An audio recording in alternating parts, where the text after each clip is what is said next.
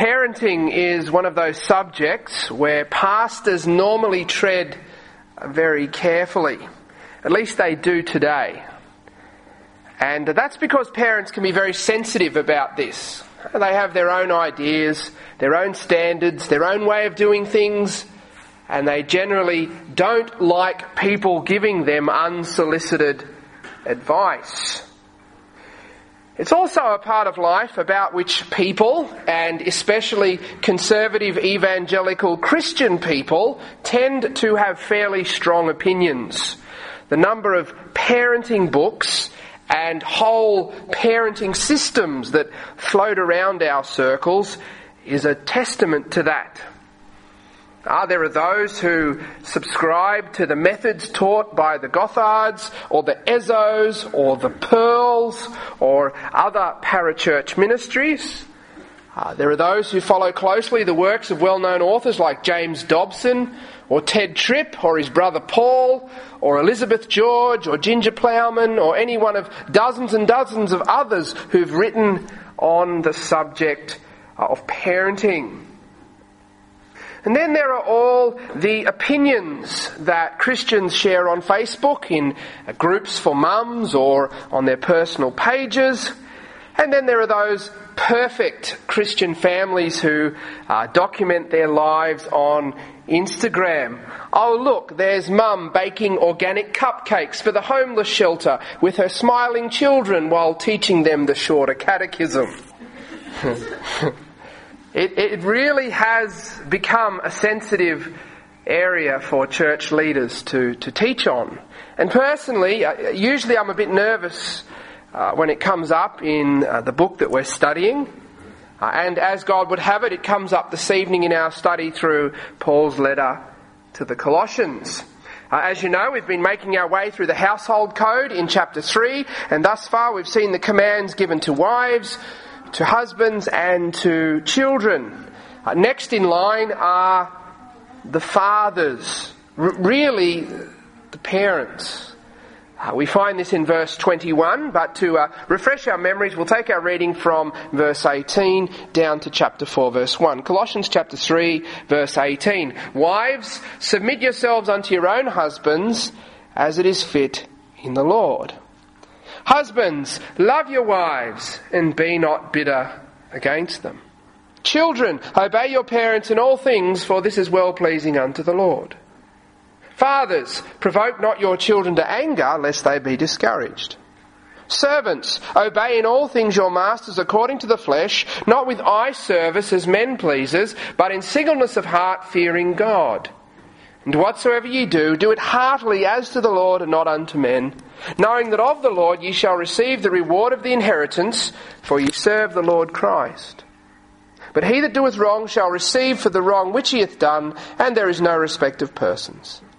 Masters, give unto your servants that which is just and equal, knowing that ye also have a master in heaven. Fathers, Provoke not your children to anger, lest they be discouraged. We're going to consider this command tonight by asking and answering four questions. You can see them there in the outline, and the fourth question will lead us into some fairly detailed application, a bit of a checklist by which we can see if we need to change what we're doing. Uh, the first question is fairly straightforward. Who is this addressed to? Well, that's easy, isn't it? Fathers. Now, Paul speaks to fathers because in the Greco-Roman world and in Jewish society, the father was the head of the home. And uh, that wasn't just a cultural norm, it actually reflected the order that God has ordained for the family unit. Uh, 1 Corinthians chapter 11 verse 3. But I would have you know that the head of every man is Christ, and the head of the woman is the man. Ephesians chapter 4 verse 23. For the husband is the head of the wife, even as Christ is the head of the church. I'm not going to talk about this order tonight. Uh, we thought about it in our study of the commands given to wives in verse 18 and to husbands in verse 19. I'm going to assume that we agree on the fact that the Bible teaches that the husband and father is the head of the home. What I will say is that in this capacity, it's the father who is supposed to set the direction and the standard and the tone and the example when it comes to parenting the children. Fathers are to lead in this aspect of family life. And unfortunately, it's not always the case, is it?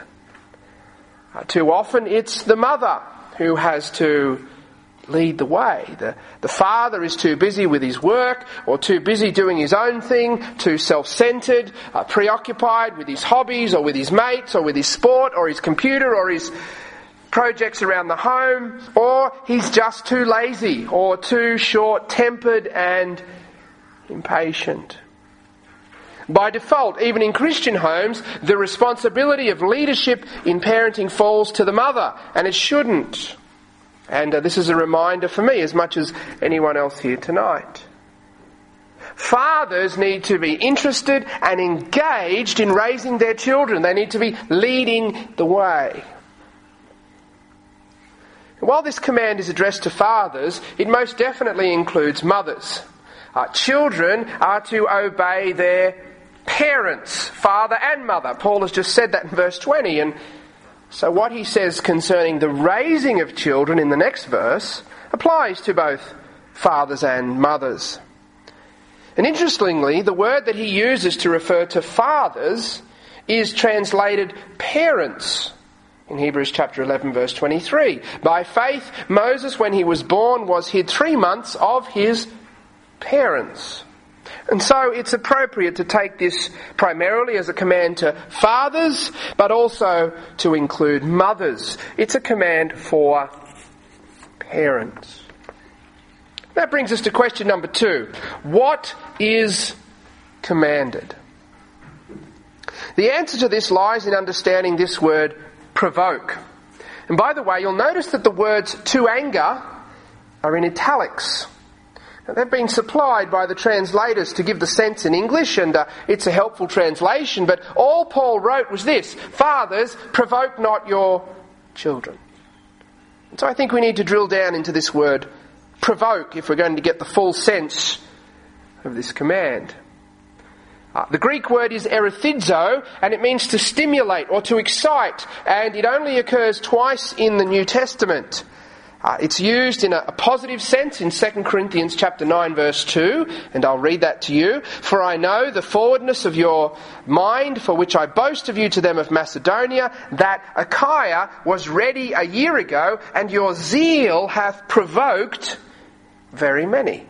The example of the Corinthians' commitment and generosity in setting aside money for the poor Christians in Jerusalem had stimulated other churches to give generously. It had provoked them. That was a good thing. Obviously, the word is used in a negative sense here because Paul tells parents not to do it. Here it means to exasperate or irritate uh, we tend to think of our kids doing this to us, but we can do this to them. In my study, I came across this next piece of information in one of my commentaries, and I thought it was quite illuminating. I can't claim the credit for it. But uh, in giving this command, Paul probably had Deuteronomy chapter 21, verses 18 through 21 in mind. So if you could turn over there and we'll read those verses. Deuteronomy chapter 21, picking it up at verse 18.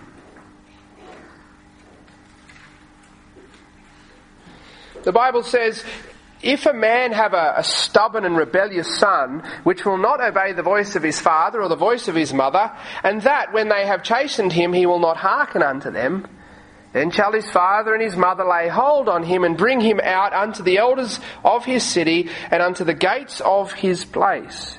And they shall say unto the elders of his city, This our son is stubborn and rebellious. He will not obey our voice. He is a glutton and a drunkard.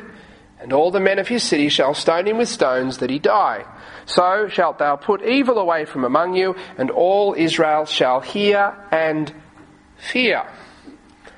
I'm not going to get into a discussion of this command tonight. Uh, as you probably know, it's raised from time to time by those who want to accuse God and the Old Testament law of being cruel and barbaric.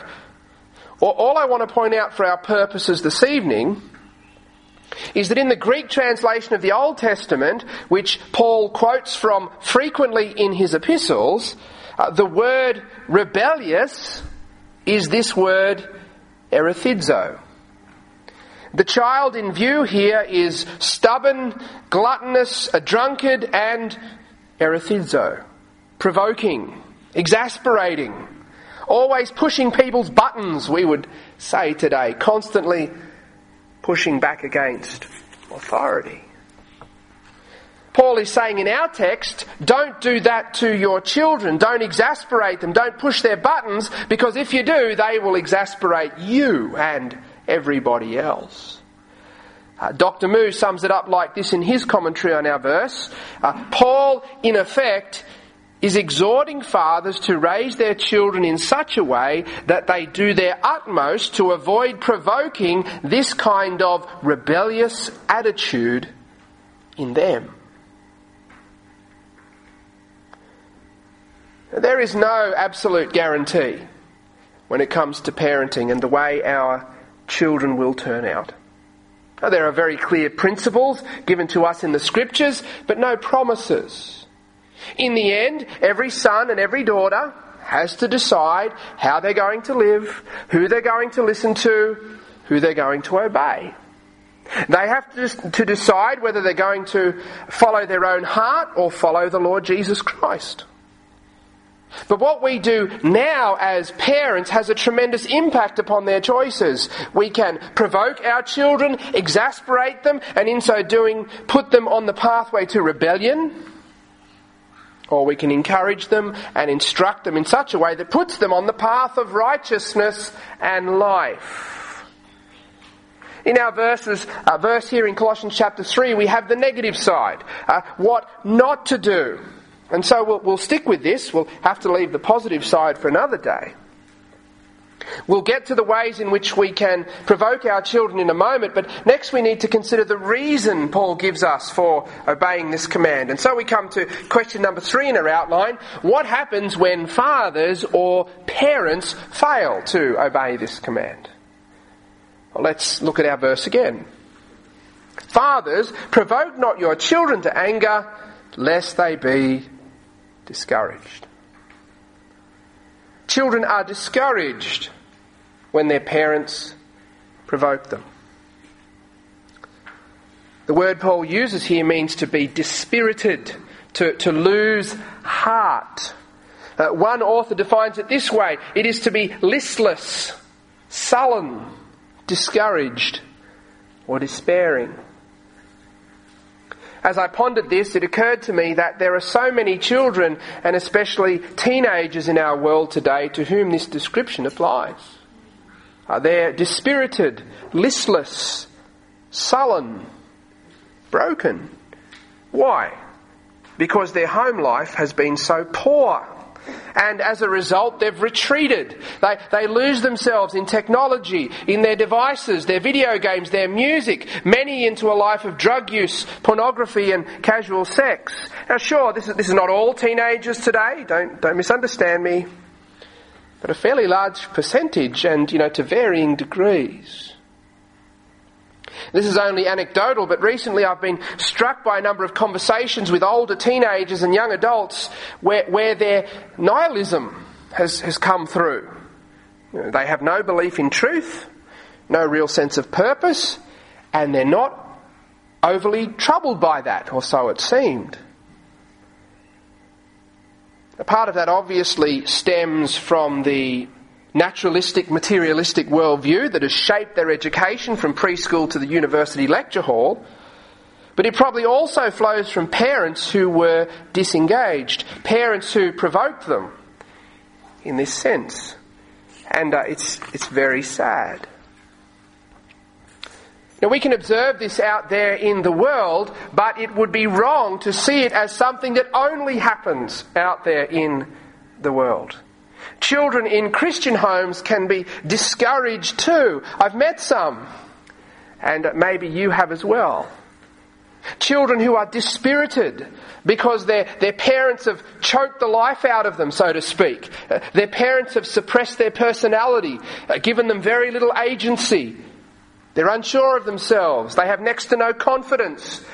Now, sure, they're obedient and outwardly moral, but obviously insecure and unhappy. And I've, I've wondered when I've met them, what's going to become of them when they grow up? And then I've met other children where it seemed fairly clear that mum and dad were raising rebels. None of this is to say that I'm a, I'm a perfect parent. I'm not, and none of us are. Uh, those of us with young children are always learning. Uh, there are always things we can improve. We can be more self controlled, more consistent, more loving, more spiritually involved in our kids' lives. Uh, we'll just about get it right, and then they'll leave home. But this reality doesn't let us off the hook. Doesn't mean we can excuse ourselves from having a long, hard look at our parenting. And in particular, at what this text talks about. I don't want to raise discouraged, dispirited, listless, sullen, rebellious children, and neither do you. And so we come to our fourth question and some application for our daily life. How can parents exasperate and discourage their children? In other words, what do we need to avoid? What could we be doing that is discouraging our children?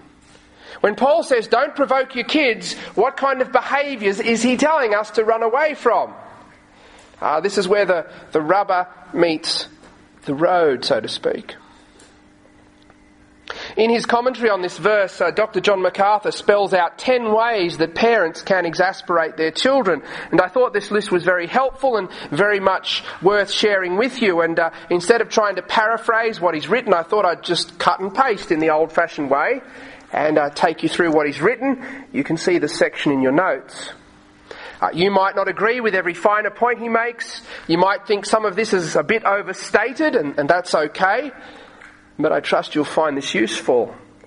And uh, I, would like us to use this as a, bit of a checkup as a means of examining our own parenting. Uh, as we go through this, perhaps you'll think, yes, I have that tendency, or yes, I'm heading down that path. I need to be careful. I need to stop. So here we go.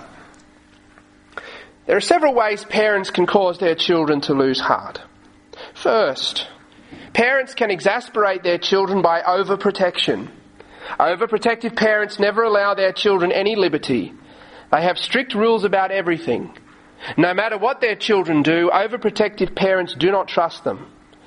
Because nothing they do earns their parents' trust, Children begin to despair and may believe that how they behave is irrelevant. That can lead to rebellion. Parents are to provide rules and guidelines for their children, but those rules should not become a noose that strangle them. Above all, parents must communicate to their children that they trust them. Second, parents exasperate their children by showing favouritism. That is often done unwittingly by comparing a child unfavourably to siblings or classmates. By making a child feel like the black sheep of the family, parents can create a terrible sense of frustration. Third, parents exasperate their children by depreciating their worth. Many children have been convinced that what they do and feel are not important. That is communicating to children that they are not significant. Many parents depreciate their children's worth by refusing to listen to them. And that's true, isn't it? Uh, children who are not listened to may give up trying to communicate and become discouraged, shy, and withdrawn. Fourth, parents exasperate their children by setting unrealistic goals.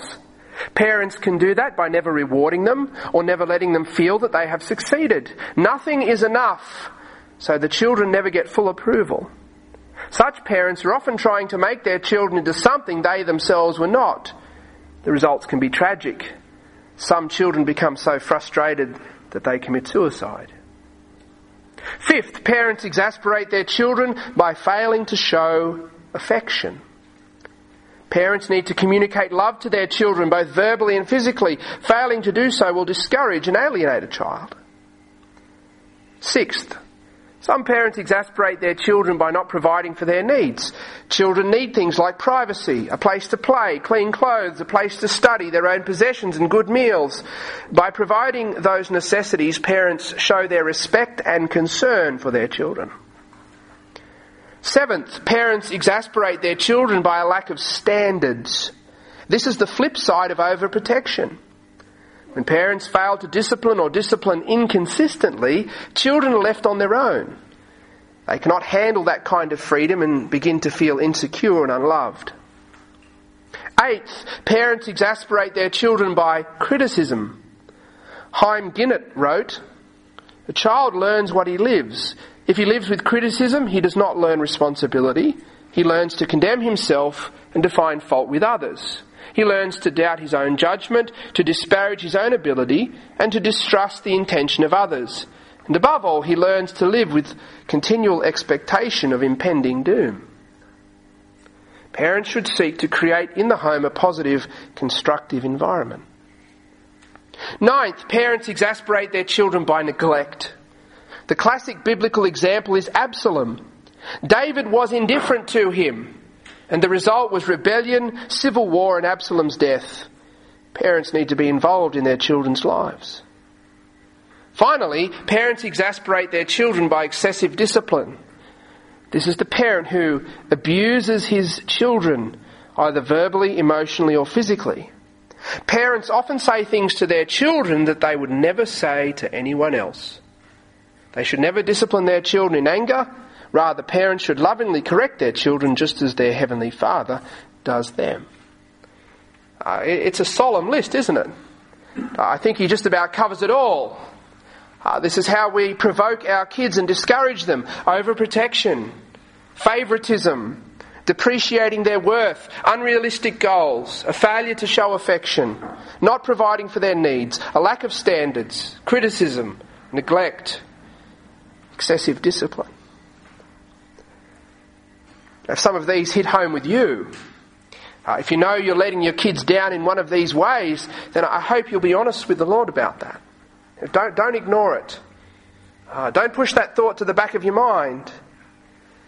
Be honest with the Lord. And perhaps you need to be honest with your spouse too when you get home. Maybe you need to have a conversation about this. Take responsibility and get things right. If God is putting His finger on your heart tonight, I hope you'll confess your failings and ask for His help to address the problem and to do better. I know we love our kids. Let's purpose in our hearts to be for them exactly what God wants us to be. Amen.